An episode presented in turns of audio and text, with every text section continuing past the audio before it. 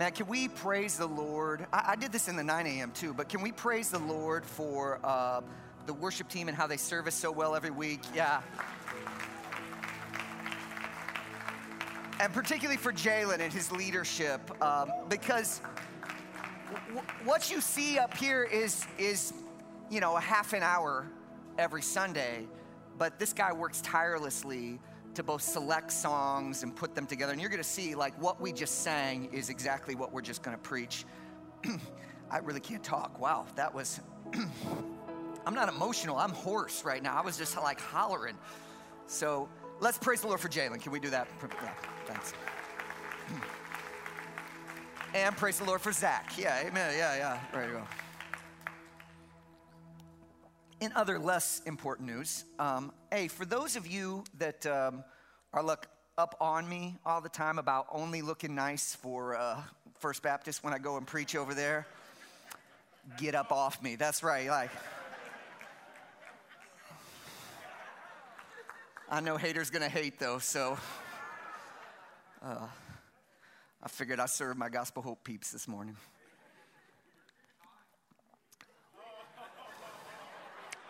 That's Easter, Luke. That's Easter, right? Yeah, yeah, yeah.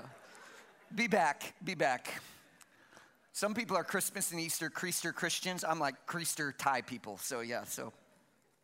Hey, I'm excited this morning to dive back into the book of Numbers. I know you never thought you'd hear a preacher say that, but it's true. Um, actually, in this series, I haven't had the opportunity to preach yet. So I'm really excited to dive into this in the wilderness and see how God uh, what he has in store for us this morning. And I think he wants to meet us, honestly. Um, as I was working through this passage of scripture, man, the Lord was deeply ministering to my heart. And, and I can't help but think that there are folks here this morning that right now, in this moment, God has a word for you from the scripture. And he wants to challenge you to lean in.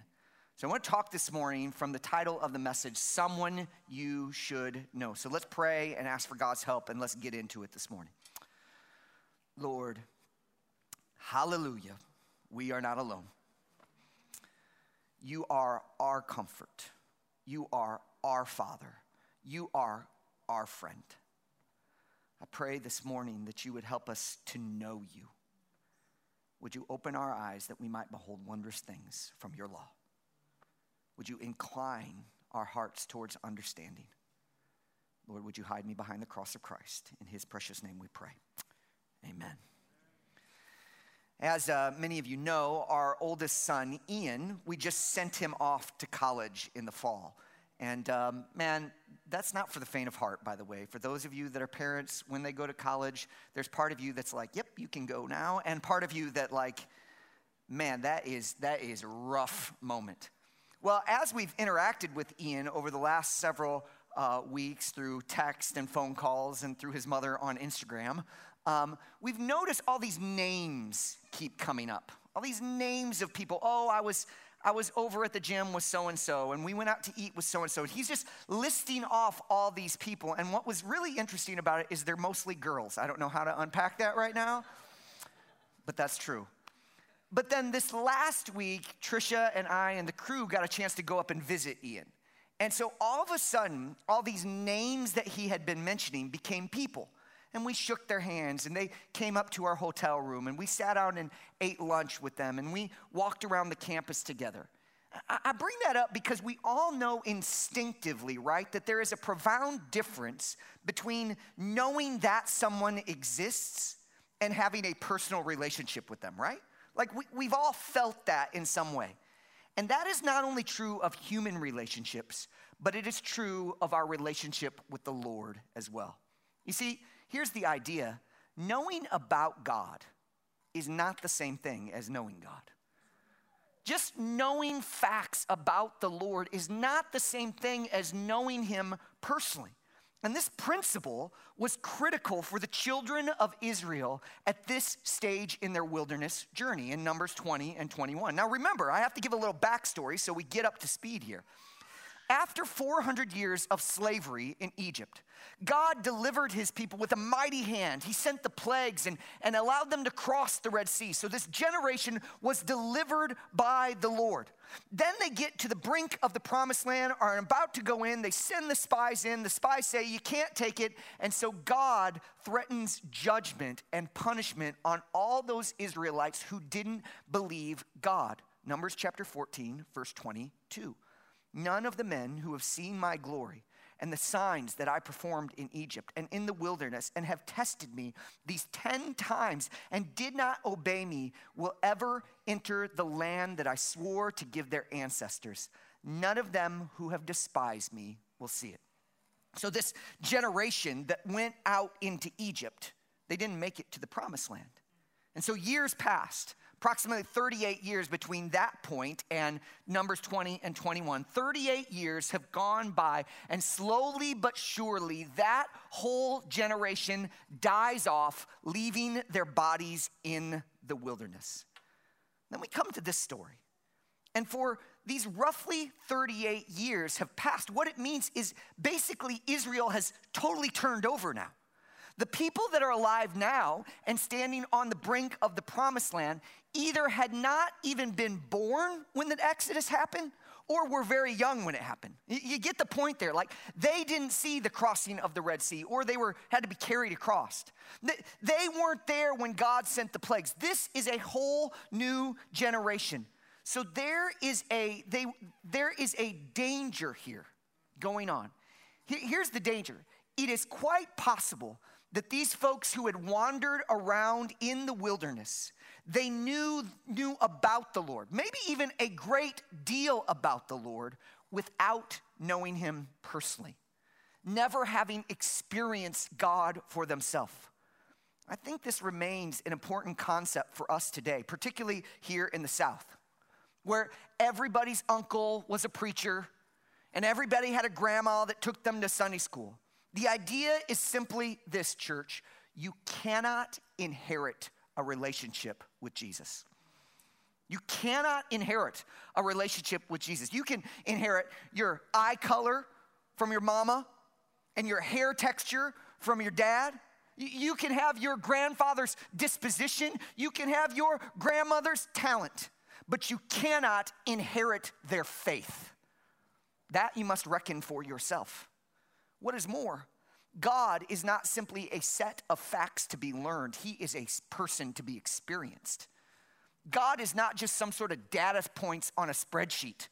God is a living, acting person who desires to have a relationship with you. Then, if, this is accurate, which it is, if you are truly to know God, look, the Bible then must become your Bible.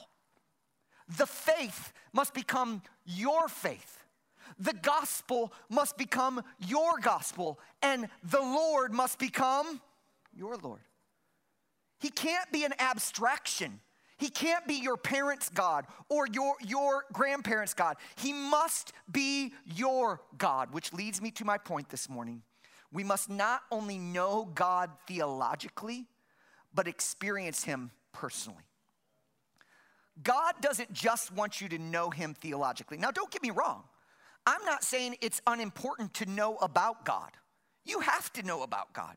You cannot really know God without knowing about Him. But what I am arguing this morning is knowing about God is not the same thing as knowing God. It's not sufficient. Knowing facts about God is not sufficient to give you a relationship with Him. You might be listening and you say, okay, Ryan, I'm with you, but how do we pursue that? How do we move from knowing about God to actually knowing God? Well, enter Numbers 20 and 21. Remember, this is this new generation. They didn't experience the Exodus, they weren't there at the Red Sea. So, what does God do to make up this experience gap in their life? How does God show him show them who he is freshly and profoundly? Well, in these passages, on two separate occurrences, God reveals himself to his people, once in Numbers 20 and once in Numbers 21. And I think the reason God does this is because he wants them to have a firsthand experience and encounter with him. And I want you to not miss something.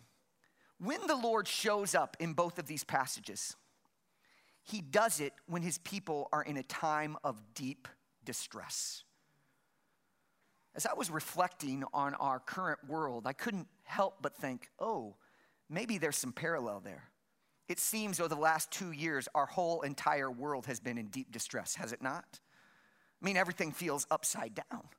Uh, this pandemic has made our thought process and decision makings topsy turvy. Have you ever experienced during these last couple years just a low grade frustration? Can I get a witness? Have you felt emotion seemingly coming out of nowhere and smacking you upside the head? Where did that come from? Have you felt a cloud of doubt and uncertainty hanging over virtually every decision? Have you felt despairing, depressed, paralyzed, fearful, nervous, anxious, you name it? Is it possible? Is it possible that God has brought this series of events, this pandemic into our world because God also wants us to have a fresh experience of Him? That God wants us to live not on secondhand faith, but to have Him show up freshly and uniquely in our lives? Is it possible that the Lord has brought us into our own wilderness to show us who He is once again? So, who is this God of the wilderness? How did he show himself in the book of Numbers? And perhaps, how is he showing himself to us today? I'd like to just highlight two things about the God of the wilderness t- today, and I think maybe he wants you to know him. The first thing, the first way that the God of the wilderness reveals himself is this the God of the wilderness is the abundant provider. In Numbers 20, the people of Israel again complained against Moses and ultimately against the Lord himself. Why? Because they had no water. Numbers chapter 20, verse number 4. Why have you brought the Lord's assembly into the wilderness for us and our livestock to die here? So the Lord responds to his people cry by giving Moses these instructions. Verse number 8 Take the staff and assemble the community. You and your brother Aaron are to speak to the rock while they watch, and it will yield water. What's interesting about this is virtually the exact same thing happened several chapters before. Actually, you go back at the beginning of the wilderness wanderings, and in Exodus chapter 17, a very, very similar story occurs. Look there, Exodus chapter 17, verse number 5. But I want you to notice one distinction. Take the staff, okay, that's the same. You struck the Nile within your hand and go. And I'm going to stand there in front of you at the rock. Okay, so there's a staff and a rock, same thing so far. When you hit the rock, water will come out of it and the people will drink. So in the first episode, God tells Moses to do what? Hit the rock. Okay, hit the rock. In the second episode, God tells Moses to do what? Speak to the rock. Now, this is going to become important in just a moment. You'll see. First episode, God says, What? Hit the rock. Second episode, God says, Speak to the rock. All right.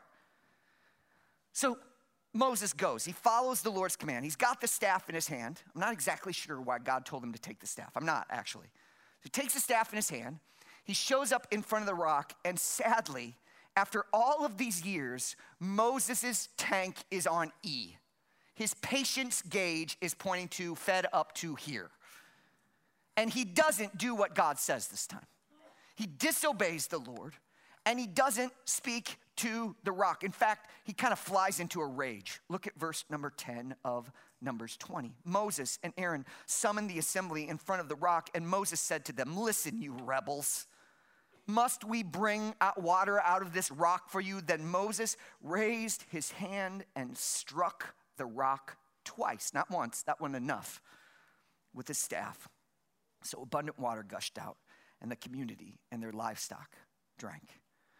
Now, I want you to notice two things here. Two, I want to make two observations about this. The first thing is this everybody, probably more accurately, everybody, is behaving badly in this scenario. Everybody. There is no good guys here. Not only had the Lord performed this exact same miracle in the past, but for the last 40 years, Six out of seven days a week had the Lord provided for his people. Yes or no? Yes, every day. He gave them manna. And here they are again after like this repeat miracle. Like he's like, I've already done this. They're complaining again. It's like the Lord here is the ultimate Rodney Dangerfield. How many of you know who Rodney Dangerfield is? And Rodney Dangerfield's famous line is no respect. God's getting no respect here. It's like, what else do I have to do? I've done this water act before. I've given you manna every single day, and now you're complaining again about the same thing that I've showed myself strong on before.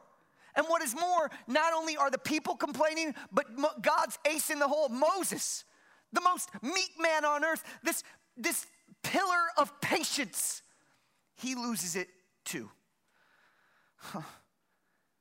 And yet, and yet, it reminds us of a very critical principle. It's namely this faithlessness leads to forgetfulness.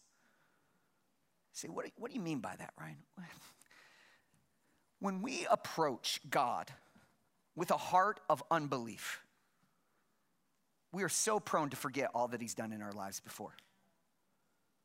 If I could use a bit of a, a, an analogy, it's like when we put on the lenses of unbelief, when we put on the lenses of faithlessness, it's as if we get very short sighted.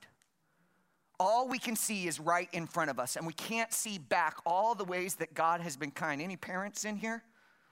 And so sometimes my kids, when they're a little bit hungry, when we've waited a little bit longer than normal to eat, they act like I've never fed them before.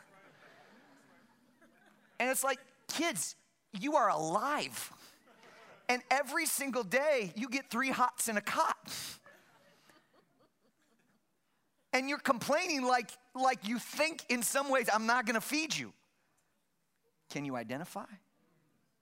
We start to approach the Lord with this doubt, this unbelief in our hearts, and we forget all of the ways that He has been faithful to us.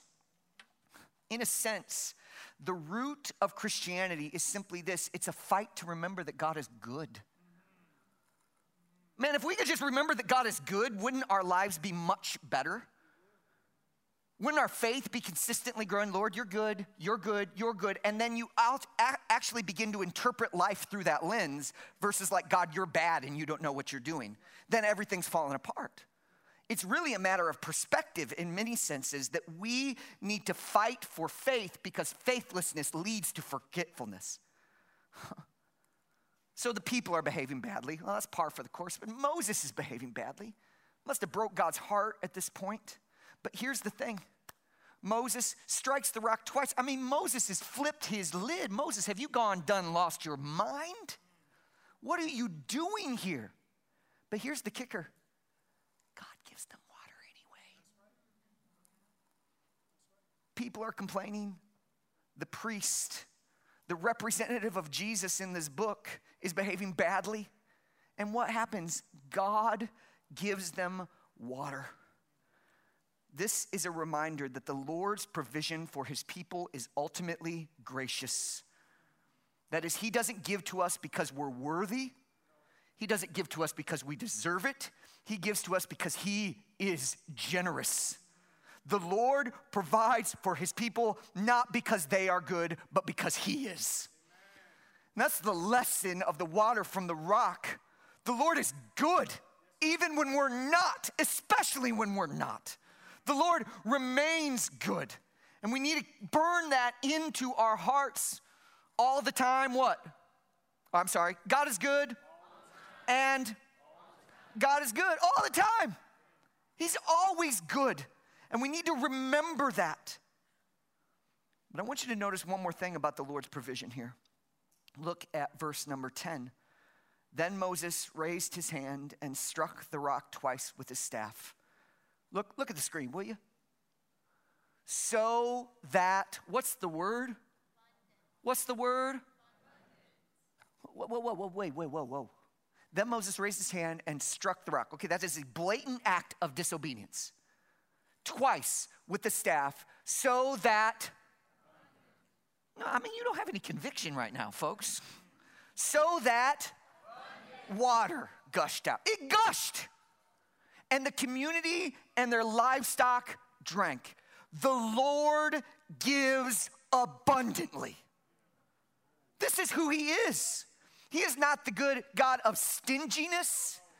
He is not the God of meagerness. He is the God of abundant supply. Ephesians 3, verse 20. Now, to him who is able to do above and beyond all that we ask or think according to the power that works in us. Luke chapter 6, verse 38. Give, and it will be given to you a good measure, pressed down, shaken together, and running over will be poured into your lap.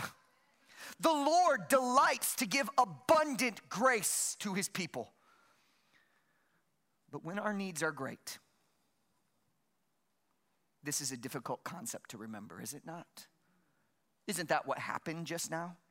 Lord, we're in the desert. We don't see no water here.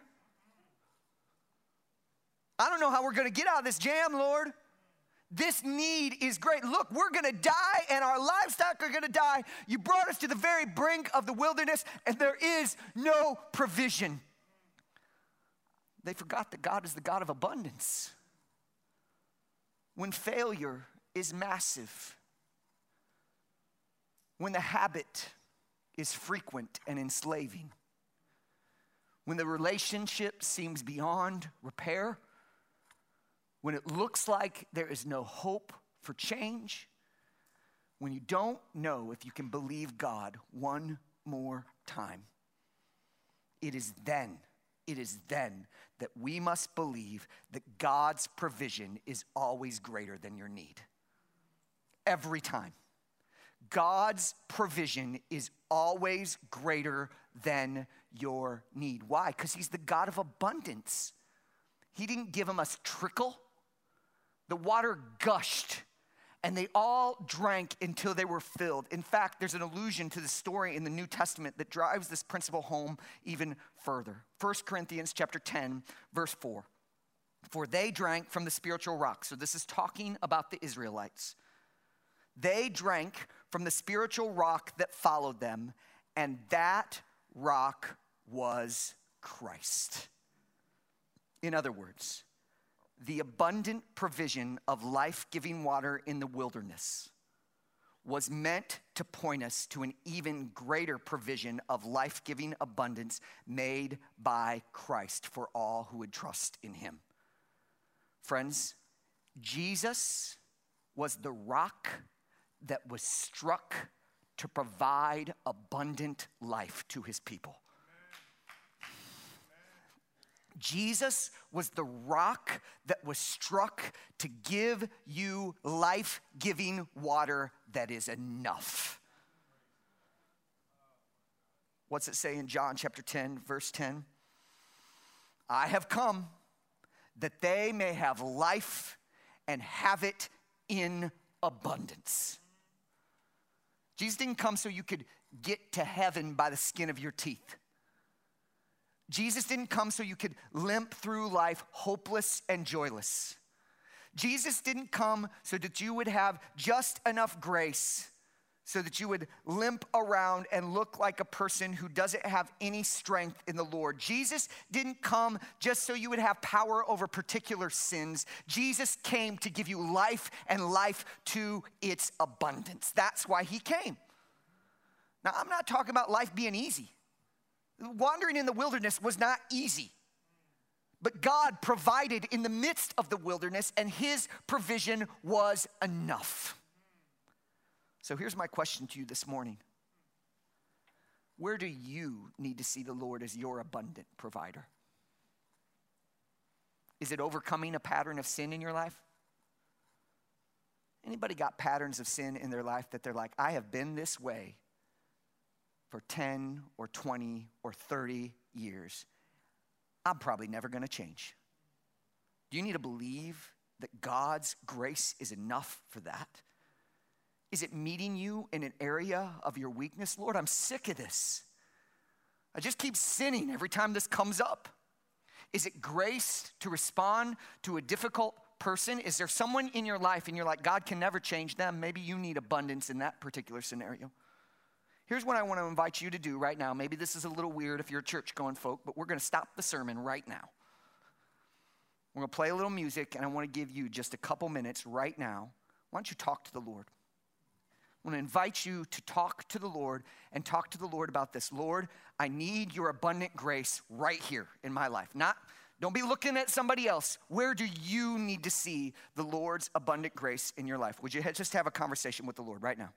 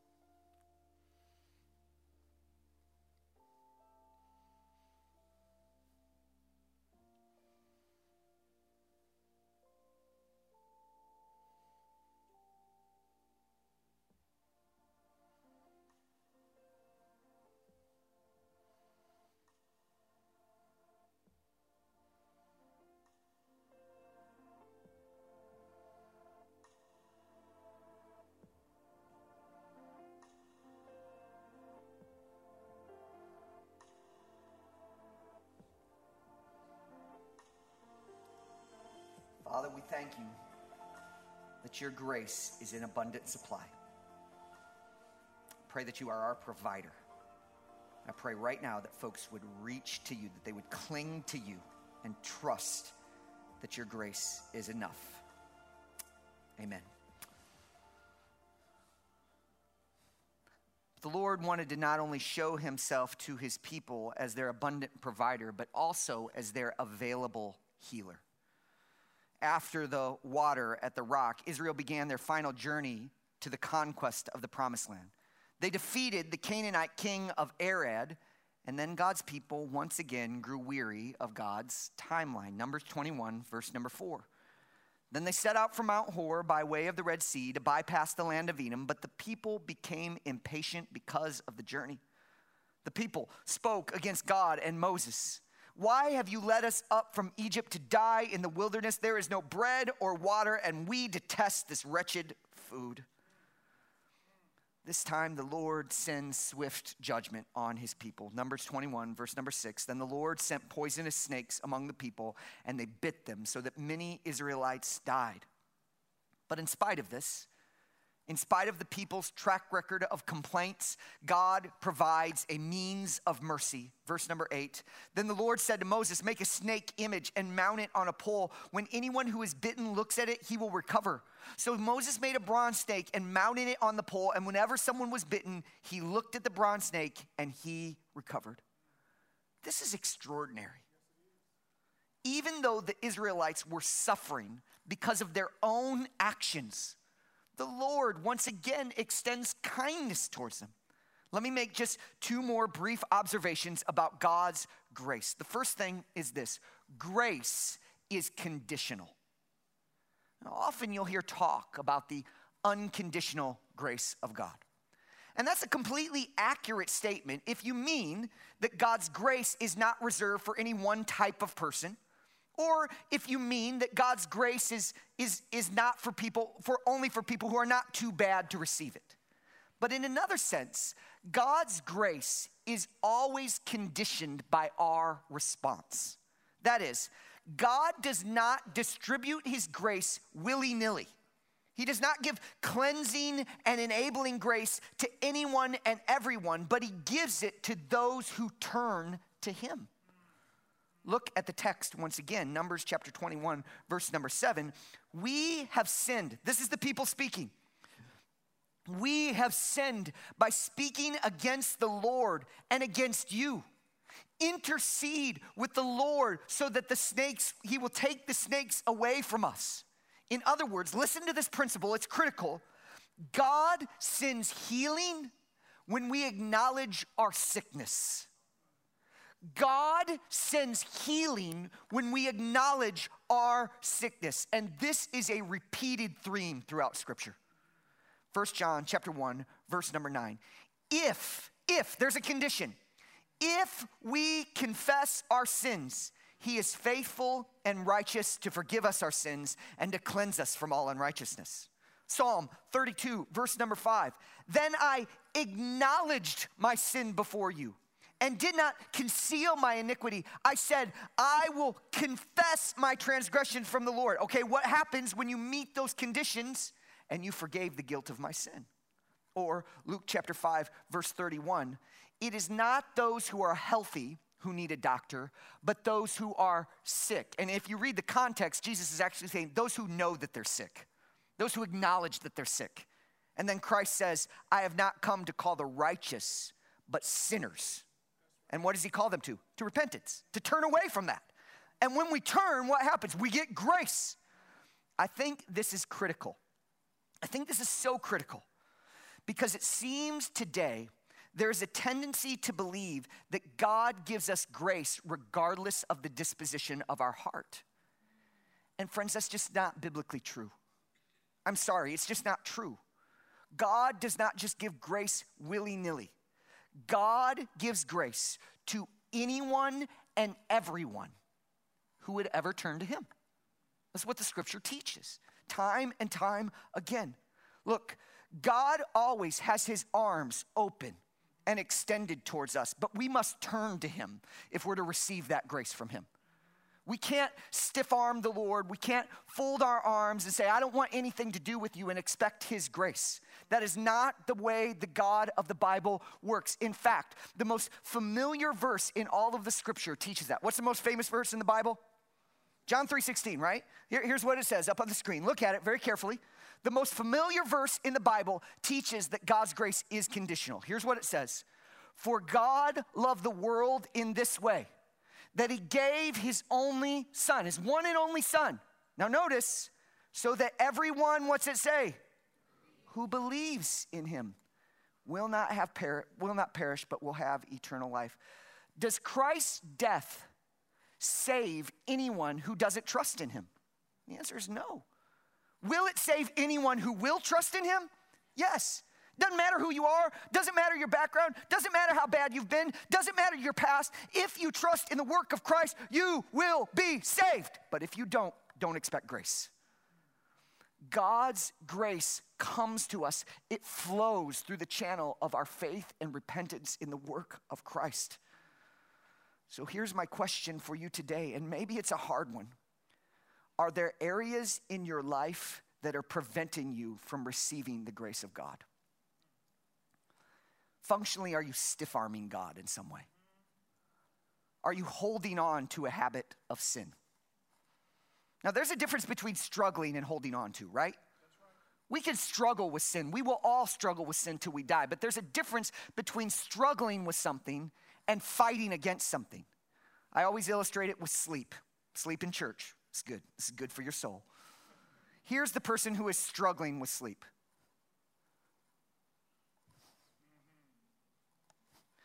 Here's the person who is holding on to sleep.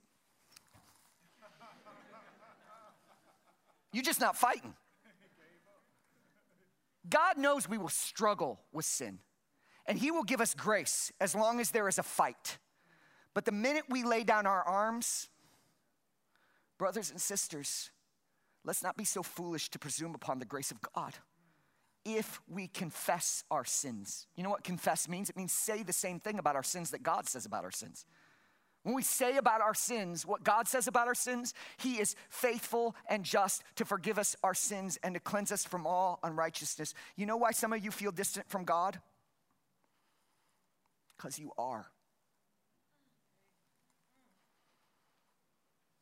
You can't consistently sin against a person and not seek restoration and forgiveness and still enjoy the same sweet fellowship. Any married folks know that? Why do we expect that differently from our relationship with God? Well, God will get over it. He's got the longest memory in the world, folks. And I'm not saying God is trying to hold things over our heads, but God invites us into a relationship with Him. And that means that we turn away from our sins. Christians should be good repenters. We should just be consistently repenting and repenting and repenting and repenting. God, I need you again today. Here I am again. And you know what the answer is every time we say, Lord, I need you? It's always like, and here I am. Here I am, my child. I'm ready and willing to forgive you. I'm ready to embrace you, but you cannot be in right fellowship. I'm not talking about salvation, but I am talking about relationship right now. You cannot be in sweet communion with the Lord if we are hanging on to habits and areas in our life that do not please the Lord.